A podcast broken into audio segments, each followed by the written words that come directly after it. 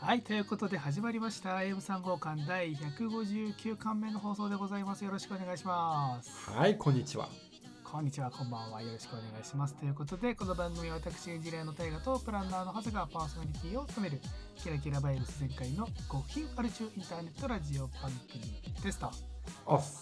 男性パーソナリティ2人がお酒を飲みながらダラダラベタベタとその週目に起こった事件だったりテレビやネットで見て気になったニュースなんかを紹介しようという番組になっておりますと。おい、熱い。お酒を飲みましょう。飲もそれでは今週も開封の儀オープン。う。オープン。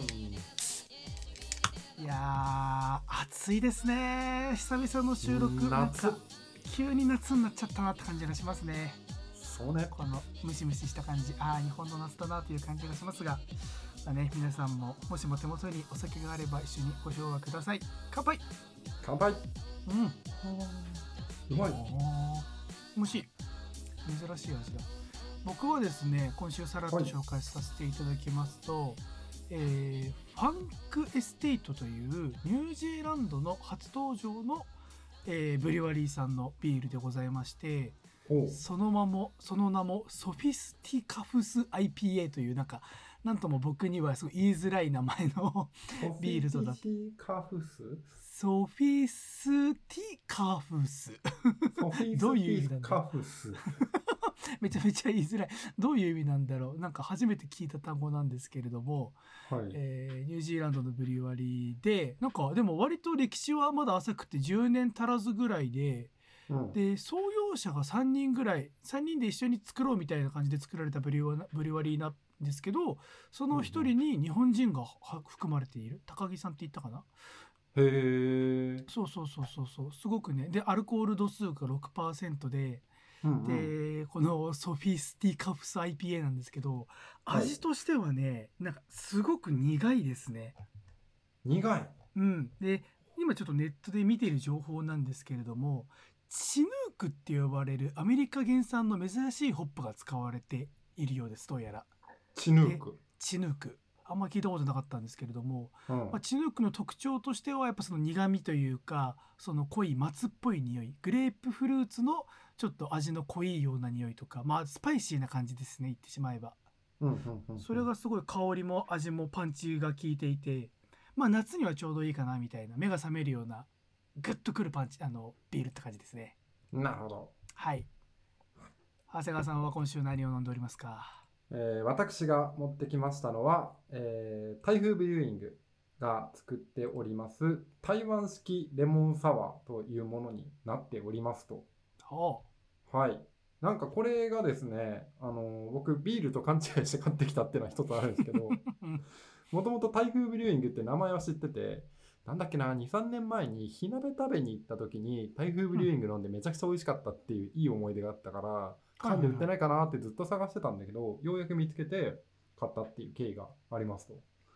で、このレモンサワー調べてみると、どうやらあの3種類あるらしくて、へえ3種類。はいはい。えー、とアルコール度数5%のものと8%のものと12%のもので分かれていると。はいはいはいで、それぞれをマイヤーレモンサワー、タイ式レモンサワー、金柑レモンサワーみたいな感じで3種類になってる。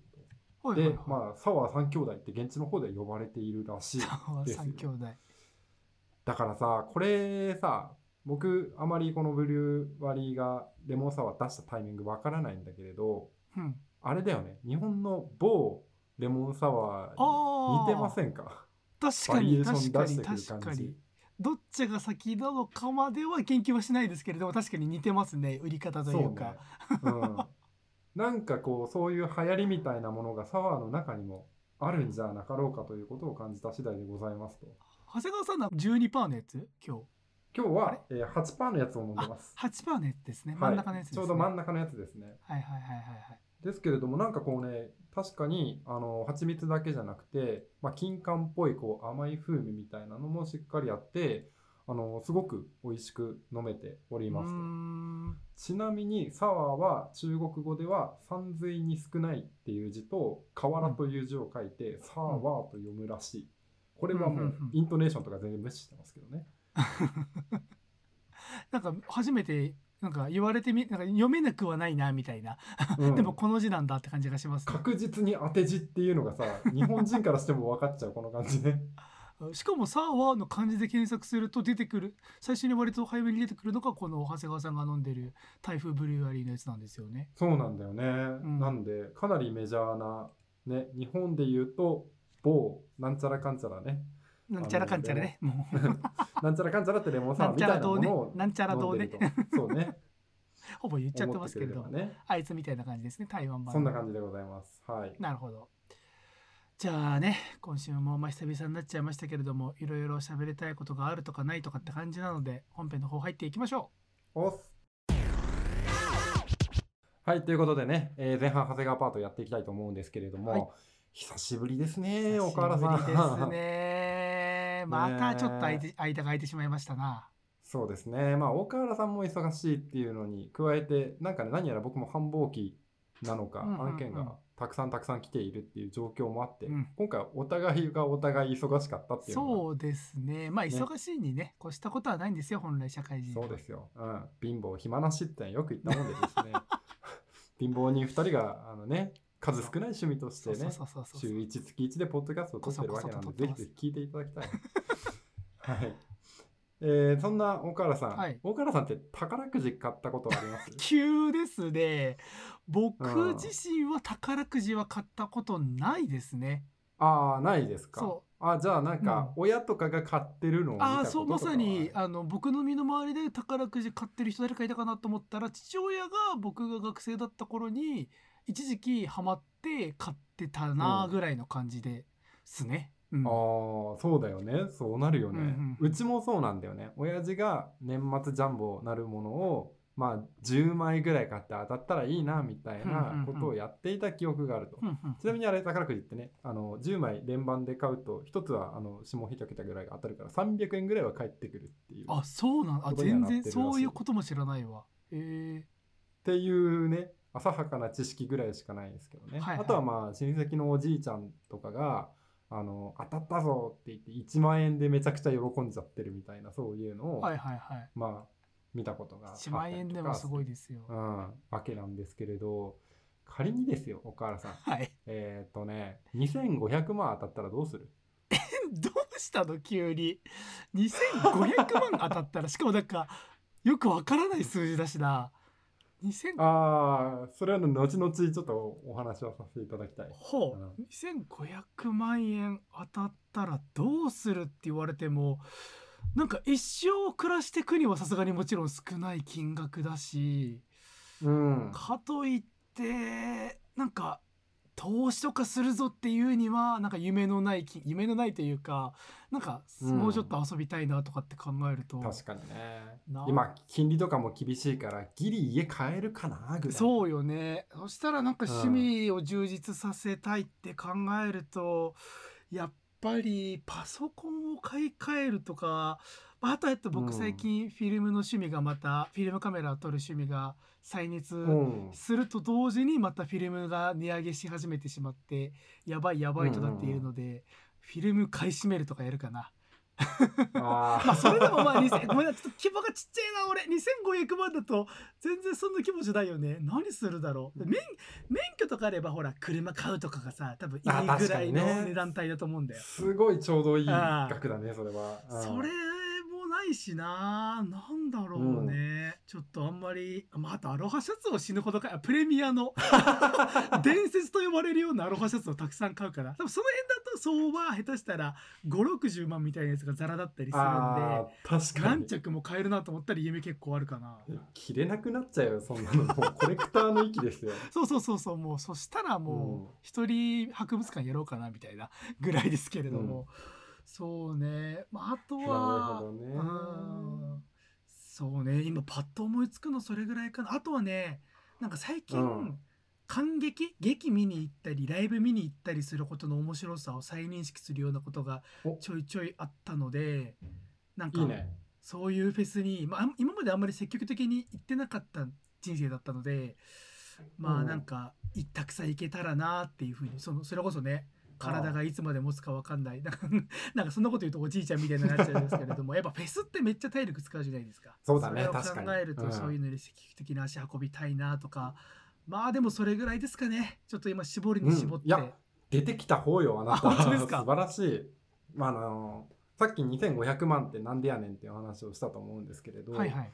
えっ、と今日は、えー、と宝くじを当てた女性の,、あの映画の紹介をしたいなと思いまして映画？あびっくりした。俺長谷川さんが2500万当てたって話かと思った当ててないです当ててないです。そうだよね。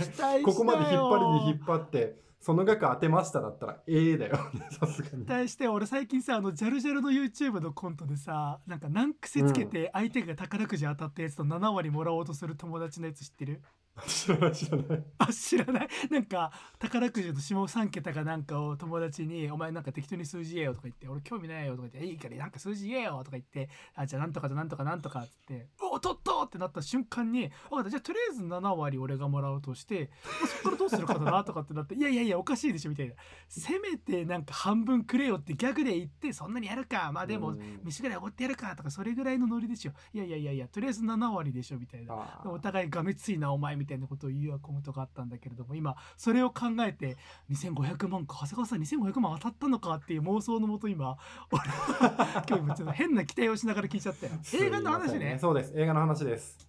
今日紹介するのは「トゥーレスリー」っていう映画でしてあの僕はちょうど今日見てきたんですよね。ほう、はい。タイムリー。タイムリーに。今だと渋谷でシネクイントってところで4回ぐらいかかってるんで見,、やすいと思うんでこれがですね非常に面白くてぼ物語の冒頭で「宝くじ当たったわよ」みたいな。19万ドル日本円にして、えー2500万が当たったよっていうので街中大騒ぎで「おめでとう」みたいな。シングルマザーの,、あの主人公がお金を当てたところから始まるんですよ。はいはいはいはい。で何に使いますかって言われた時に私はお家を買うわ。あと息子のこの子にもいいものを買ってあげるのみたいな。で俺たちにはどうするんだって周りから言われてあみんな飲んでみたいな。私のおごりよみたいな感じでわーってなるところから物語が始まるんですよ。おおはいはいはいはいはい。超良くないパターンなんですけどそこからあの安定して6年後って出てきた時に もうアル中漬けのシングルマザーの主人公が出てきちゃうみたいな。あーあーすごい。なんかすでにギュッとなる感じがしますな。そうなんですよ。あのこの映画は宝くじ当てて豪遊するとかみんながどう寄ってきて気持ち悪い思いするとかじゃなくて使い果たした後のシングルマザーの、えー女性の何でしょう再起の物語っていうものはいなんですね。はいはいはいい、やーなんかねやっぱり僕あの好きな映画に傾向がありましてその中の一つとして あのクズが立ち上がる系持ち直す系みたいなところで。はいクズの哀はい愁辛さ、ね、わびしさみたいなさ そういうものがキャッてなってる映画にね チクンってなっちゃうんですよね。はいはいはいはいはい。はい、でも6年後になるとその主人公の息子がもう大人になっちゃってるわけですよ。一発の18歳ああなんかいいもの19歳ぐら買ってあげるるって言った子供ね。さっき。そうそうそうそうそうさっき言ってた。うん。でその子も独立して仕事しちゃってたりとかするんだけれどもうお母さんはもともと買った家もないしあのなんだろう住み込みで働いてたところとかもクビになっちゃって最後に行くあてがその息子のところしかないっていう一番嫌なパターンから末席するんですよ。はいはいはいはいはいでおまけにアル中併発しててでもう息子とのルールでお酒は飲んじゃダメだよお母さんみたいな。置いてあげるけれど。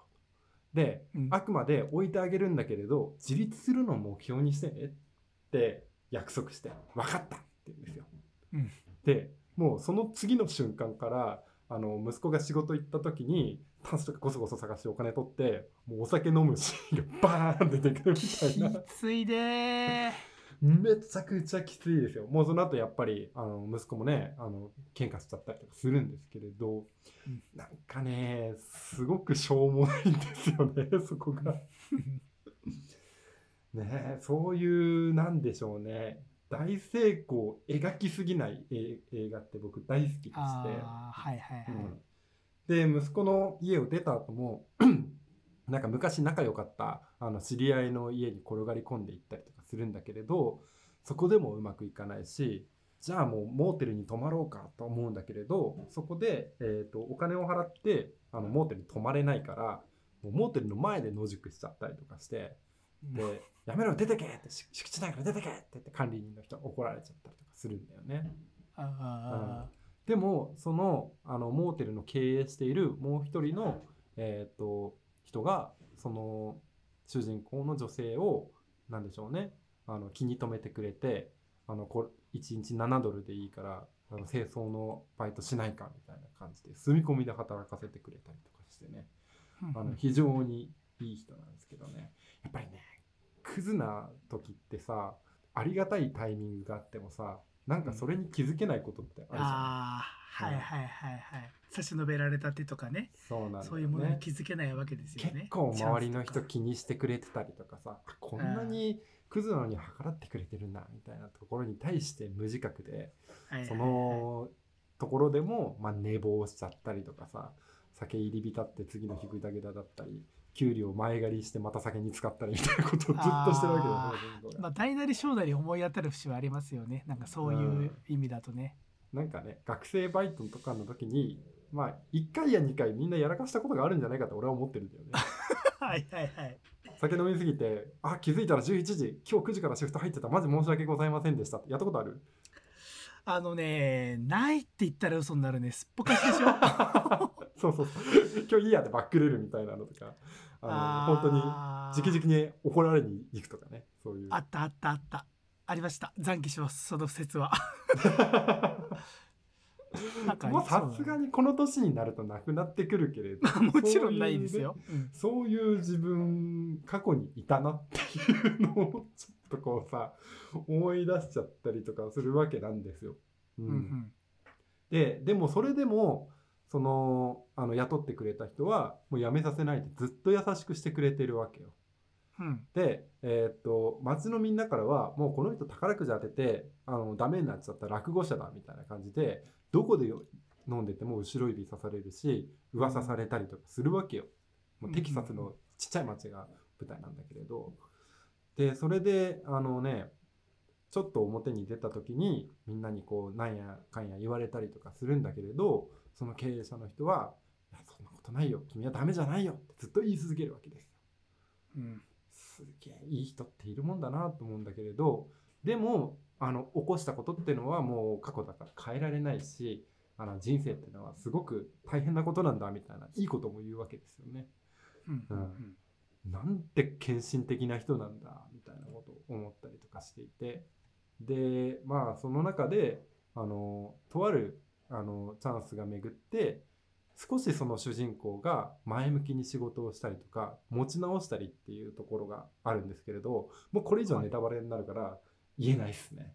おーでもねそこが大成功すぎないがゆえにすごくあの気持ちよく見れたというか読後感としてめっちゃ良かったっていうのがありましてもう一回宝くじ当たるとかじゃないですか。当たんないですね あ、それはないですか。さすがにね。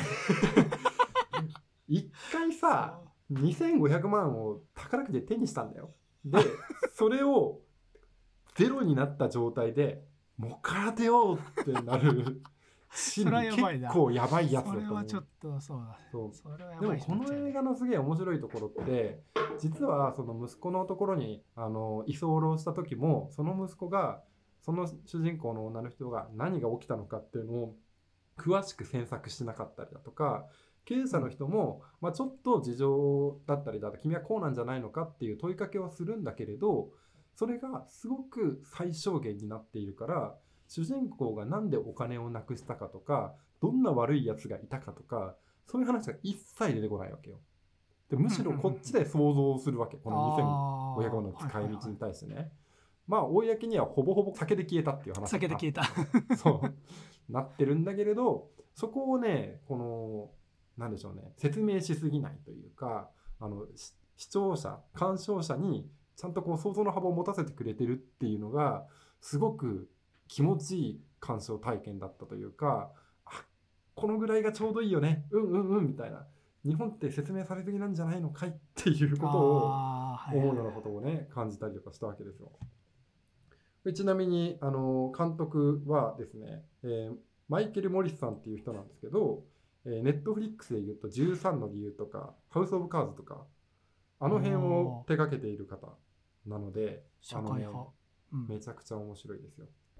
で主人公を演じていたのがですね、えーアンドレア・ライズボローという、えー女優さんなんですけれど、うんこの人は、えーとアカデミーの主演女優賞にノミネートされてます。へえうん、それこそあのちょっと前だとターでケイト・ウィンスレットがすごいみたいな話をしてたけどそのケイト・ウィンスレットがいやこの人もアカデミーノミネートされるべきでしょっていうことであの周りの声があってあのノミネートされたっていうようなところがあるので非常にいいですね。この多分ねあのアンドレアさんはすごくお若いんだろうけれど6年分のこう蓄積なのかちょっと見た目以上に老けて見えるとかちょっとこうタバコを吸ってる時のだらしない感じとか飲み屋でもう年食ってるんだけれど昔のイケてる風の言い回しだったりこう目線の使い方だったりだからねそういうのがねすごく効いているんですよ。俺日本人の人に対して思わないけど外国人の女性の人がタバなんかそのかっこよ良すぎないタバコ吸ってるシーンめちゃめちゃ弱いんだよね。あーわかるわかるわかる。いいね。あ哀愁哀愁って言葉で片付けていいのか分かんないけれども、うんなんかああすごい異国っていうのをすごく感じるんだよね。なんかうんうんそう日本それで言うと日本って、まあ、今でこそ都会とかだったら普通だったけど女性ってあんまりさ、うん人前でタバコを堂々と吸う感じがなかったけどその昔洋画とか見てる時にそういうシーンたくさん見てあちょっと海外ってそうかみたいな海外ってこういうことかみたいなことを感じた原体験があったりするから今ちょっとこうんうんうんの映画のスクショみたいなやつをサイトで見てて、おー海外って感じやなっていうのを勝手に感じてますね。ええですよ。もうね、主人公が最初はもうどうしようもないんで、酒場のシーンいっぱい出てくるんですよね。いいね。なんかそういうところで流れる音楽とかもちょっとかっこよかったりとか、ね、70年代、80年代っぽいこう雰囲気を感じさせる、非常にいい映画だけれど、話題にならなすぎている気がしたので 紹介をしたい。そうなんだ。そうだね。だって最近の映画だと、俺も一通り見てるけれどさ、まあ、スパイダーバースとかさ、ザ・あーフラッシュがとか、まあ、もうちょっと社会派に寄ってくると、あの、アシスタントがっていうので、ジェンダーの問題に触れちゃったりとかする人とかがね、多いんですけれど、いやいや、待て待てと、トゥーレスリーいいぞ。と。あの純粋にクズが再起するっていう人間の力もそうだし家族ものとして普遍の愛みたいなところを見ることもできるのではいはいはい。俺はねだいぶ食らいましたしパンフレット買いましたからね。おお、うん。なんか最近一つの指標なんですよ。俺がすごくいいなと思ったらパンフレットを買うとかポスターを飾るとか。だから俺普段のデスクの後ろになんだろうなこうサイドボードみたいなのを作ってるんだけれどはいそこはい。がだんだんだんだん祭壇的にこう上の段にいい映画のものが並ぶようになってきていてはいはいはいはい。とてもね並べるのが楽しいのでいいぜひぜね。ひねおすすめですよこりゃうんトゥーレスリー。そうです岡田さん最近映画見ました？僕は全然映画を見てないですね。ちょっと待ってなんで？俺さ6月数えたら15本見てたのよすごいよね。いやもうさ、あの、いやちょっとこの後喋りますわ。なんじゃあはい何を見てたんだお前って話は。ああそれはね知りたいですよ。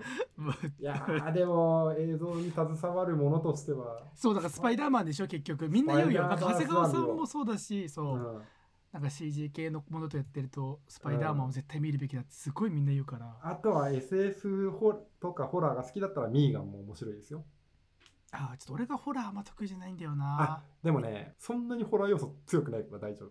あうんそうなんだ。うん、意外とこう近い未来こういうロボットと同居することは起こりうるんじゃないかっていうことをねすあごあちょっと SF 的な？その未く来そうそうそう予想的なそうそう、うん、ブラックミラー的なノリがあるその通りその通りであのこのなんだろう娘ちゃんを幸せにするってプログラミングされてるのがミーガンなんだけどその愛が重いがゆえになんかおかしくこうあ面白そう。勉強されていってもう人に危害を加えたりとかするんですね。ああ面白そう面白そそういう系なんでねぜひぜひああの見ていた暴だきたい。走系ね。はいはいはい、うん、俺もねそういうの大好きなんでね。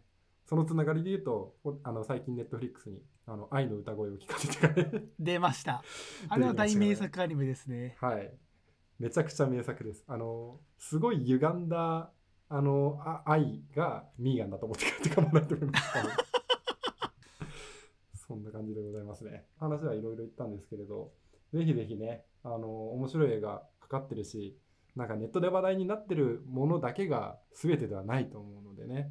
あの、うん。皆さんもこれはと思った自分の直感を信じてまずは映画館に行っていただくっていうのもありなんじゃないかろうかと思った次第でございます。ということで以上長谷川パートでございます。はい後半パート私大河が喋っていきたいと思いますと。もうね本当に申し訳ないんだけれども、うん。まあ、長谷川さんとも喋ったんだけれども期間が空くとあのわ話題はあるにはあったんだけどやっぱ賞味期限って早いんだなっていうあー、そうね。それはね、ありますよ。僕も喋りたくて喋れない作品がいっぱいありますから、それは。そうですよねだからやっぱ温度感っていうか熱量みたいなものは本当に特にこうやって喋るってなるとうん。文章とかだったら落ち着いて読み直したりだったり何だったりとかっていうことで繰り返すことでその体裁を整えることができてもやっぱ喋るってなるとその温度感が生々しく出ちゃうので、その通その辺のバランス感で喋って考えると本当に今日僕はあんま喋ることがなくってり。いやいや、もう、ゆるっといきましょうよ。あのー最近一番かえどれぐらいじゃあゆるっとしたやつでいいですね。ああいいですね。はい。一番最近感動したこと喋っていい？ああ、いいよいいよあ。のーみんなこれ泣いちゃうかもしれない。俺はね泣きそうなんかね。泣きそうになったわ。なんかこの間一人でバーミヤンに行ったんですよ。仕事終わりに。ああ、感動と遠い入り。あのなんかたまあその件は解決したんだけどたまたまその時期仕事がちょっとうまくいってないというかなんか進捗が出せなかった、はいはいはい。でうん、でなんかあんまり俺が得意じゃないところで岡田君ならこれできるよねって、まあ、期待もされてたから頑張って答えようとしたんだけどうまく答えられないみたいな案件があって。うんうん。でああなんか俺だからダメだななんかダメだなっていうかどうしようかなみたいなことぼんやり考えてた時にバーミヤンに入ってうんで僕はバーミヤンのレタスチャーハンが世界で一番好きなんですよ。レタちゃん美味しいよね。大好き。もうあれが本当に好きでもうんうそれを食べてなんとか元気を出そうって言って、バーミヤンに入ってでレタスチャーハンをタッチパネルで注文してですねうんで待ってたんですよ来るの。でそしたら隣にめちゃめちゃギャルの女の子2人が座ってきて、でお店特に混んでたわけじゃないんですけれどもなぜか彼女たちは僕の隣の席に座って、うん。なんでこんな別に離れたテーブル席とか行けばいいのにとか思いながら、うん。あちょっと狭狭狭し狭こましいところ席に彼女たちは座って、うんでなんか学校の話題とか喋りながらタッチパネルで「どうする何食べる?」とか「ドリンクバーどうする?」とかっていうの喋っててうん。でも別に聞き耳立てるわけじゃないけれどもなんとなく彼女たちを観察してたらはいはい。なんか彼女たちなんかポテトかなんかを注文したんですよ。あおそらくー最初の簡単に出てくるだろうつまみを。うんうんでそしたら彼女たちの方がもちろんその料理く出てくるのが早くってうん。で今ってバーミヤンってスカイラークグループだからあの猫型配膳ロボットが来るわけですよ。ああはいはいはいはい。いるね。いるでしょ？あいつら最近なんか我が物顔で。で、うん僕ももう何度も見てるんで別に今更驚きはしないですけれどもなんか「ちゃんちゃんちゃんちゃらんちゃん」とかって曲流しながら配膳連れてくるわけですよ。はいはい。で僕もなんとなくそれをぼんやり見ててあ来たな俺のかなあ違うっぽいななんかポテトとか乗ってるから隣の女子高生グループかなとかって思ってたらやっぱりあの女女子高生グループの方でうん。でその女子高生の一人があのポテト取って「ありがとう」とか言いながら猫型ロボットからさ取るわけですよポテトを。そしたらその受け取った子じゃない方の女子高生の子が立ち上がってそのロボットに近づいてってうんうん。いい子いい子したんですよロボットを。えで俺それ見て思ったのがあやばい子なのかなこの子と思ってうん。ちょっとびっくりしちゃったんだけれども、でうんそのポテト受け取った子も「えあんた何してんの?」みたいな。うんって思ったら違うんだよこのロボットいい子いい子すると表情変わるの知ってる？って言ってマジで？そうでえその俺な何そうなの？って思ったんだけれどもそのポテト取った子が「え何それそんなはずないじゃん」ぐらいの「えマジで？嘘でしょ?」みたいなこと言ってで、その子がそのポテト取った子もいい子いい子したら、うん。なんだろうさっきの一人目の女の子が触ったのと別の喜ぶ映像顔になってなんか多分ね56パターンぐらいいい子いい子された時の表情チェンジがあるっぽくって「え本当だ変わった可愛いみたいなをやっててでシャオミうんうん。でだから私来るたびにいい子いい子しちゃうんだよねとかっていうのをやってて「えうんうん。本当マジいいね」みたいな感じで彼女たちはポテトを食べ始めるんですけどはいはい。それを見てた俺ね29歳もうすぐ30歳、はい。めちゃめちゃ俺もいい子いい子してと思って。どうしよう俺もレタスチャーハン来たらいい子いい子しようかなみたいな。まあなっちゃうそれは。そう。うん。でしばらく待っててで彼女たちがその話題なんか割とその学校の話題で盛り上がってるわけですよ。うんうんえなんとかでさとかなったらあのしばらくしたら遠くからやってくるわけですよ例のやつが。じゃんじゃん、じゃんちゃらんちゃん。であいつの皿の上にはレタスチャーハンが乗ってるわけですよ。うわ、うんついに俺の番だと思ってで 俺の前で止まるわけですよ。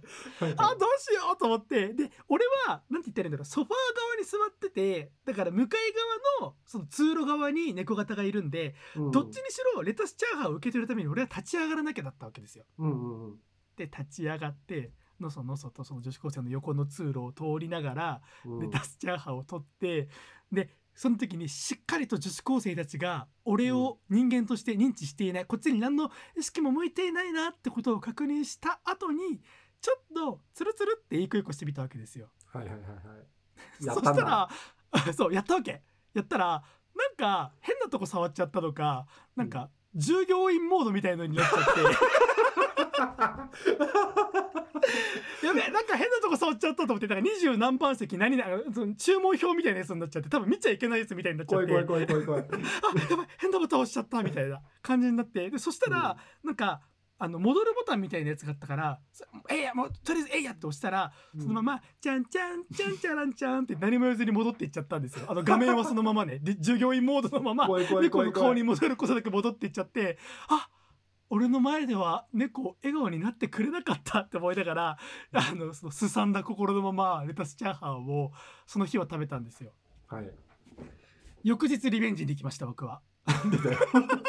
もう一度。もう本当にあれですよ。言葉通り翌日の昼間にもう一回同じバーミヤンに行ってうん。今度こそ俺は猫の笑顔を見てやると思って。でこあのレタスチャーハンをまた注文しですよ。同じメニューを、でいい子いい子したら表情変わったんですよ今度はちゃんと。よかったじゃない。ちゃんもとご主人様として認知されているわけですよ。これはね言葉じゃ伝えられないんだけれども嬉しかったね。俺ロボットにこんなに感動的な気持ちにさせてもらえるんだっていう。あの心がすさんでいたからこそなおのことかもしれないけれどもしかも何が嬉しかったってなんか一個一個するじゃないですか。でうん。表情変わるじゃないですか。でもう一回一個一個するじゃないですかまた表情変わるんですよ。でもう一回一個一個するとうん。なんか猫撫でられすぎるとちょっと怒ったモードになるんですよ。ああうんみたいな。な。触りすぎみたいな。うん。そんな構うんじゃねえぞと。ちょっとちょっとちょっとエンジニアさんみたいな。あんた あんた絶対猫飼ってるでしょみたいな。あの猫飼ってるやつはその猫が怒った姿も可愛らしいってことを分かった上でこのロボット開発されてるねと思ってありがとうと思ってその怒ったモードのまま猫戻るボタンを押して戻っていくっていうのを見て、それが、えー、大河原屋とえー2023年6月一番心が動いた瞬間でした。いろいろいろいろありましたけれどもあれがピーいい話いい話。いややっぱりね俺が思うに1回目はそのギャルの目をはばかってちょろちょろっとやったからいけなかったんだよ。そう。なのよ。がっつりいかないと。あこのおじさん猫撫でて私らの話聞いてんじゃね？肝を一心に受けろよ まず、そう覚悟がなかった1回目は。うん。いやだからもうね堂々と2回目もやりましたよ、そうですよ。猫もそれをお見通しなわけですよ。やっぱ猫って分かってんだな。なびいてやるもんかっていうねいややっぱ猫って神様のペットですよ。さすが心が見透かされてたわけですね私の。その邪心というか。うん。いやーっていう話だけだとちょっと今日弱いので。はい、もう一本あるの？もうちょっと喋るとです。ねこの小話？ちょっと小話的なところで言うとあのねちょっと真面真面目だというかあのさっき長谷川さんがうん「じゃあ岡原お前何見てんだよ最近」っていうところで。あそれはね知りたいですよ。だってビンランドサガも終わっちゃったしさ、そうヴィランの差が終わっちゃって「まあ、水星の魔女」をやってるんでそれぐらいが楽しみだなみたいあれも面白いね、うん、そうそうそうそう。最終回楽しみ。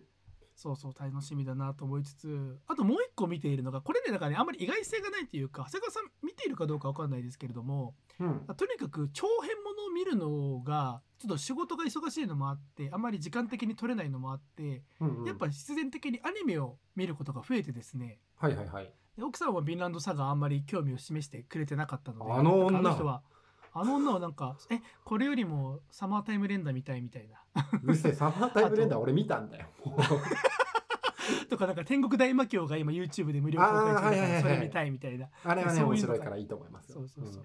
でその中で、ね、彼女が奥さんが見たくってあの、うん。見てるもので俺も一緒に見れるものっていうのが一個あって、うんうん。それがですねハイキュー。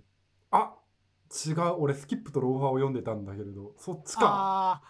あちなみにスキップとローファー僕好きで見てるんですけど奥さんからするとあなんかこれ昔の少女漫画にこんなのよくあったわみたいな。いやいやいやいやいやみたいな。君が見てた少女漫画とはちょっとやっぱ現代風にアレンジされてましてそちょっとそういう風に見ないでくださいみたいな感じで喧嘩してたんでするんだけれども、はいはいはい。スキップとローファーは僕は好き好きなんだけれども、うん。まあ、奥さんがハマってなくって見ているのがハイキューですよ。ハイキュー。ハイキューもね俺一時期めっちゃ見てたから。なあマジですか？なんとなくわかる。僕はあ本当ですか？僕ねうん。バレーボールあの、ま、自分の父あの母親がママさんバレーをずっとやってたのもあって、うんうん。その試合とかは見てたんだけれどもあの本場の日本代表とかのね。うん。なんだけれどもやっぱりその漫画とかアニメのコンテンツとしてバレーってものを見てこなかった。スポコン漫画としてそれこそ。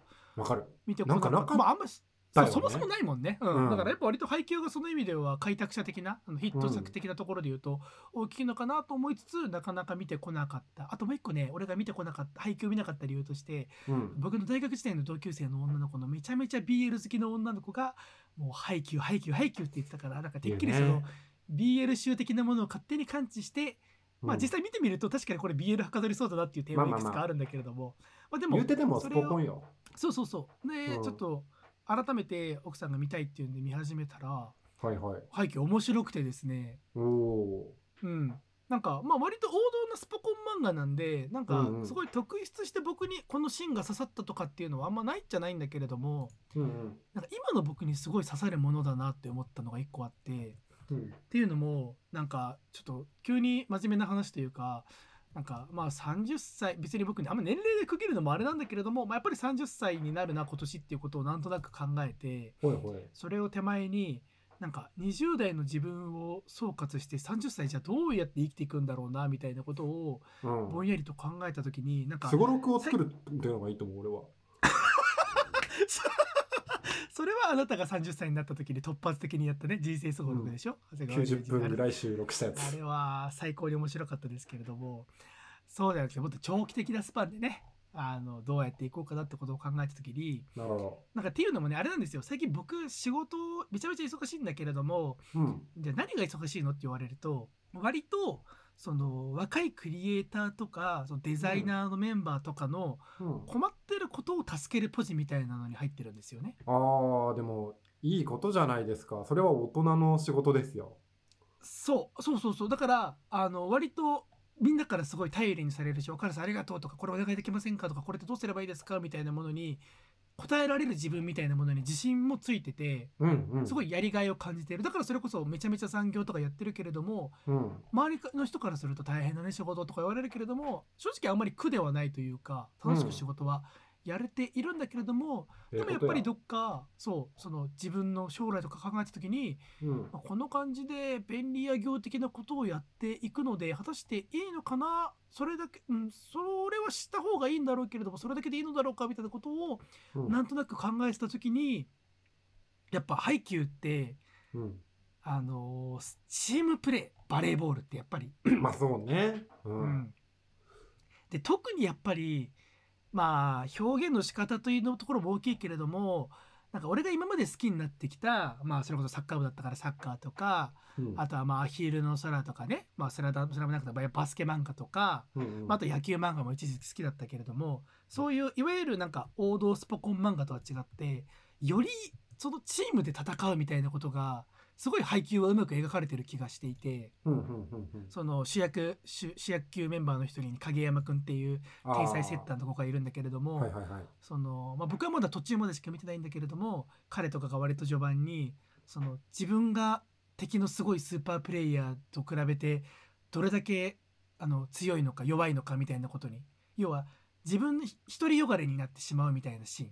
うんうん俺はあいつよりもセッターうまくないんじゃないかとかあいつに負けたくないみたいなとか、そういうことでどんどんどんどん個に個に自分自分になっちゃって、まあ、それでも彼は圧倒的天才プレイヤーだからスーパープレーを出すんだけれどもでもチームとしては負けてしまうみたいになった時にそのすごいあのセッターのあちょっと説明が難しいんだけれどもその影山君って子は1年生で入ってきて、天才プレイヤーだからいきなりスタメンになるんだけれどももともとセッターのポジションだった菅原先輩っていうまあ普通のそこそこちゃんとバレー部だったぐらいの先輩の人がいてその人からあのレギュラーを奪うみたいなような形で影山君はポあのなんだスタメンになるんだけれどもとある試合でその影山君が空回りしちゃって途中でその菅原先輩に切り替わるシーンっていうのがあってその菅原先輩っていうのはその影山君みたいに天才的プレーはできないんだけれどもその一人一人がどういうプレイヤーであるのか彼だったらこういう風にボールを送ってほしいだろうなとかうん。こういうタイミングだったらこういう風なプレーをした方がいいだろうなみたいなすごく人っていうものを見てプレーできる。そこが天才影山とは違う。っていう表現のされ方をしているくだりがあってうん。なんか僕はあなんか別に俺影山みたいな天才エンジニアとか天才プログラマーではないんだけれどもうん。あ人と働くってそういうことだよなみたいななんかチチームで何かをなすって使い古された言葉だけれどもうんうん。なんか早く行きたければ一人で行け遠くに行きたければみんなで行けみたいな言葉あるじゃないですか、ありますね。なんかそれをね配給からすごい感じた。その影山と菅原君っていう2人のキャラクターの対比のさせ方で。うん。なんかそう仕事もなんか今だからちょっと仕事悩むってことじゃないけれどもぼんやりとしたモヤモヤとした部分がうん。割と配給を通して、なんか今自分がなすべきことっていうのはそのうん。やっぱり会社のみんなチームのみんながうん。いいものが作れるいいことがやれるうん。ことに尽力してでそれが決して自分の成長につながらないわけではないなというかうん。ことはすごい実感というか教えてもらった配給から。なるほどね、うん。なんかすごいイメージ変わったな。俺大河原綾人はあれだと思ったよ。あの影山的な。俺の技術がめちゃくちゃ伸びていけば金になるし注目されうるしみたいな印象だったけれど、まあ、やっぱりその管理職だったりだとか周りの才能みたいなところも認められるからこそこのなんだろう価値観だったりだとか考え方が変わってきてるっていうことなのかな。そうだねだそれで言うとやっぱりその若くてすごい自分なんかよりもかっこいいものとか面白いものを作れる子っていうのが、まあ、会社がいい風な風向きなのか分かんないけれども、うん。まあ、アルバイトとか入社新卒で入社とかっていうのもあったりして、うんうんうんその天狗にはなってられないなっていうのがちょっとあって特に今年始まったあたりから。うんうんうん。なので俺は影山ではないのだっていう。だったら菅原先輩的な立ち振る舞いをなすべきなんじゃないのかなみたいなことをちょっと考えていた。なるほどね。それこそ今の会社に入った時とかはお前ら全然面白くないアイデア出すんやなみたいな。俺の方が全然やったるでみたいなところもあればもっとこうバキバキになんだろうな面白くてかつ実現可能性が高いものをしっかりと提案できるプランナーみたいなのをいてそういう人となんか自分をこう比べてしまってダメになっちゃった時期とかもあるしいやむしろそういう人と組んだ時に自分が何をできるのかっていうことを考えてあのいろいろ動く時もあればいや長谷川君はまだまだ現実が尖っているからですね。もっと人と働くことを勉強したまえとあの辞めていった上司が言ってたんですけれど なんかそういうのが一周回って今分かってきたりとかね。そういうこともよくあるので非常にねおっしゃってることは分かりますよ。うんいやままさにそういうなんか人間って一人では生きていけないんだなっていうことをこんなに改めてスポコン漫画なんか大人がスポコン漫画読むのってなんかそういうことを再認識するためにやっぱあるんだろうなみたいな。ああともうどう考えてもさ大人になってさ別に部活動の話とかってさ、まあ解雇的に面白がることはあってもなんか熱中できないんじゃないのかなって思ってたけれども、やっぱ教わることそのやっぱチームビルディングというかみんなでなことをなすっていうことはうん。やっぱ別に社会に出ても別に会社とかじゃなくてもあることなのでなんかやっぱ漫画って偉大だなみたいなことをね。いいですね、岡田さん。キングダムから学び、配給から学ぶ。そうよ僕は今いろんなね漫画を今年はだから本当にねうん。いい漫画をたくさん、まあ、ビンランドサガとかもねあれはまあとりあえずアニメしかまだ見てないけれども、まあまああれはね男の志のあり方について語ってる漫画なんであれはそうね、うん。いやうん。あれはでもねビンランドサガはねみんな見てほしいね。あれはねほ本質的に人間とはというところにうん。差し掛かってなんかめちゃめちゃ笑えるとかめっちゃおももろい展開があるとかとは違うんだよな。うんわなんかうんかるなみんな見てほしい。ねビジネス要素は確かに多大に漫画から学ぶことはね多いですよ。あるある。うん、だって「スラムダンク勝利学っていう本が出てるぐらいですからね。ねだからさそういうのを見てさ、ううん。わなんかビジネス集に絡めてくんなよとかって思ってたけどさうん。まあでもそういうことなんだよなみたいな。それが売れるってことはみそうたいうビジネス本って結局気づけないからそれが解説書みたいになってるあそうそうそうそうそなんかそこに対してちゃんと気づけたりとかするとその漫画の奥深さだったり解釈の仕方っていうことに対しての楽しみが生まれるからね。それはいい漫画の楽しみ方なんじゃないかなって俺は思うよ。逆に俺はそういう仕事のことに対しても、まあ、時々感じるんだけれどもうちょっとあの人間としてまっとうなことってなんだろうっていう倫理観とかをあのプリキュアとかさ絵本とかかから学ぶことが多いかもしれないなそれではい言うとはいはい、うんいいね。そうなんですよね。子供向けのコンテンツだったりだとか中高生にね当てられたコンテンツを今大人がどう解釈するかって意外と知りたいかも。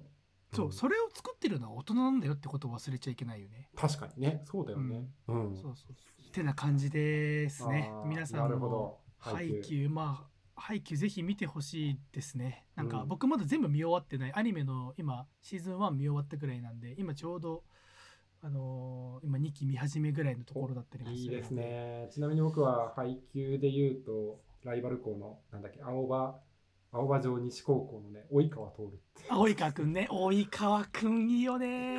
かっこいいですからね。うん。ただかっこいいだけじゃないからね。ちゃんと努力するタイプの天才ですかくんそうそうそう、彼はね。彼のその一回挫折するというか、らうん。その影山っていう天才に追いつかれそうになって、うん。ギュッてなっちゃうシーンとかすっごい好きでそこからキャラ変して頑張っていくみたいなね、うん。そうやっぱ人間が描かれてるっていう意味で背景はすごいクオリティの高いさすがジャンプでずっと長く連載した珍しいバレエ漫画だなっていうそれだけの価値は、クオリティはあるなっていうところで。だって連載終わってもまだジャンプショップとかでグッズバーン並んでますからねバーン打ってでまたまだアニメも続くっていうしね。あすごいそうか。アニメは続いてるのか。アニメはまだまだやってるっぽいので。理解理解。はい、ということで皆さんも配給ぜひ時間があれば漫画なりアニメなりチェックしてみてはいかがでしょうというところで以上 タイガーパートでした。はいエンディングパートです。おーさあ暑い中喋ってまいりましたけれどもいかがでしたか？はい。ちょっと僕冷房をつけ忘れたんで だいぶ部屋の中がうだっているというかむわっとした状態なので。僕ももわっとしてますねご飯の前にシャワー入ったけど入り直します。そう僕だとシャワーみたいなそう具合なんなですけれど。夏のラジオまあ収録は体力使いますよ。ひ非常に暑い暑い暑い中はいはい。やっているんですけれど、あの最近ちょっと僕の中で非常に熱いニュースとしては、う。あの学生時代に聞き続けた椿谷四重奏が20周年を迎えるということで再結成。ねびっくりしちゃいましたね。これはね言及せずにはいられない僕はあれなんですよ。ちょうどその今仕事でそのブラグマンっていうバンドのライブ演出をやってるんですけれども、それの本番がちょうどあって先週の日曜日に、ではい。それがちょうどオペレーションが終わってライブが終わってお疲れ様でしたって言ってる時に楽屋でそれを見て一緒にその運営やっているメンバーの一人がすごい椿屋知ってるっていうのをしてたんで「わあ見ていいね復活だったよ」みたいな「えー!」みたいな感じでめっちゃ盛り上がったりしてなんかね懐かしいですよね。もう長谷川さんめちゃめちゃ好きですもんね仙台。俺めちゃくちゃ好きだったからね、俺浪人時代もずっとつぶやき聞きながら勉強してあの落ち続けていたので。辛い時にね音楽入ってくるとすごくしみるんですよね。あんまりこうアッパーな感じのバンドでもないじゃない。そうですね。ね。うん、なんか色気があってちょっとダウナーな感じで歌謡曲っぽい。うん。かね、うん、なんですけれど。これねあのでも中田裕二はもともとずっとソロであの活動はしてたんだよね。やってましたね。ボーカルの人ね、うん。でそこが10年とかもうずっとやってて中田裕二も時々聞くんだけれどどうしてもこうジャズに寄りすぎちゃったりとか椿屋の曲をやるんだけれどそのバンドセットとかじゃなくてちょっとこうアレンジかかっててなんか違うなみたいなその頃の自分のこうずっと聴き続けてこう刷り込まれていたものとのギャップがどうしても拭えなくて、はいはいはい。非常にこうやきもきしていた頃とかもあったんですけれどあの再結成ということを聞いたんで僕はもう何としてもチケット取りたいなと思ってますんであの宮城とね東京とどっちも公演あのチケット入れようと思って中田裕二のファンクラブに入りました。こういう人絶対多いと思うんだよねでも少しでもこう一般よりも早く取らねばっていうことを思うとね絶対行きたいよそこまでややりたいよねっていう、うん、なんかね俺の中でチケット取るのってなんだろうな運とかじゃないんであれって努力なんだなって思ってるんさ。あ長谷川さんが言うとなんか重みがあるというかなんか説得力が高いですね、だだってそれこそさクリーピーナッツとあれなんだっけ東京03のやつとかさ、取れたのもずっとチケットピアのリセールをさにらめっこし続けてこの席じゃないこの席じゃないこの席じゃない来たみたいな。すぐにポチるみたいなそんなことをね12週間やってた時期がありましたからね。なんか俺もさ会社にさ2.5次元俳優の舞台がすごい好きな子がいるんだけど、なんかその子と喋ってて、はいはいなんか俺がさっきエイジファクトリー人気になっちゃって全然ライブチケット手に入んないんだよねって言ったら長谷川さんが今言ってたのと全く同じ、それは努力が足りないって言われてチケットは待つなって言われて手に入れるこちらから手に入れに行くんだってそうそうそうそうそう。抽選外れました外れちゃったわじゃないそこからが始まりだって言われて。本当にすいませんってなったね。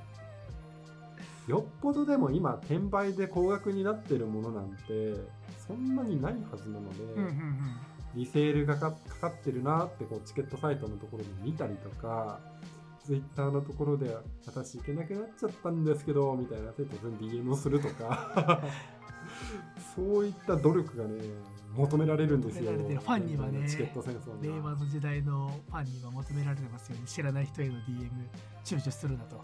礼儀正しくもらいに行けと。うん、なのでねどうにかしてね取りに行きたい。どっちかでいいな。あいやでもな東京がワンマンなんだっけ？であそうなんだ仙台がツーマン？そこまで把握してない。いやーでもちゃんとねこれ宮城を置くのもね椿屋らしいよね。らしいね。だって結成の地が宮城県であの一番町のあのカメラ屋さんで中田裕二がバイトしてたところから始まってるんでね。あそうなんだ。そうそうそうそうなんかねなんかのドキュメンタリーか DVD の特典かで言ってて えーみたいな。ここでバイトしてましたみたいなの一番町歩きながら話すみたいなのがあったりするんですよ。はいはいはい。あ本当だ。バンド結成の地である仙台でザ・ユースとのツーマン。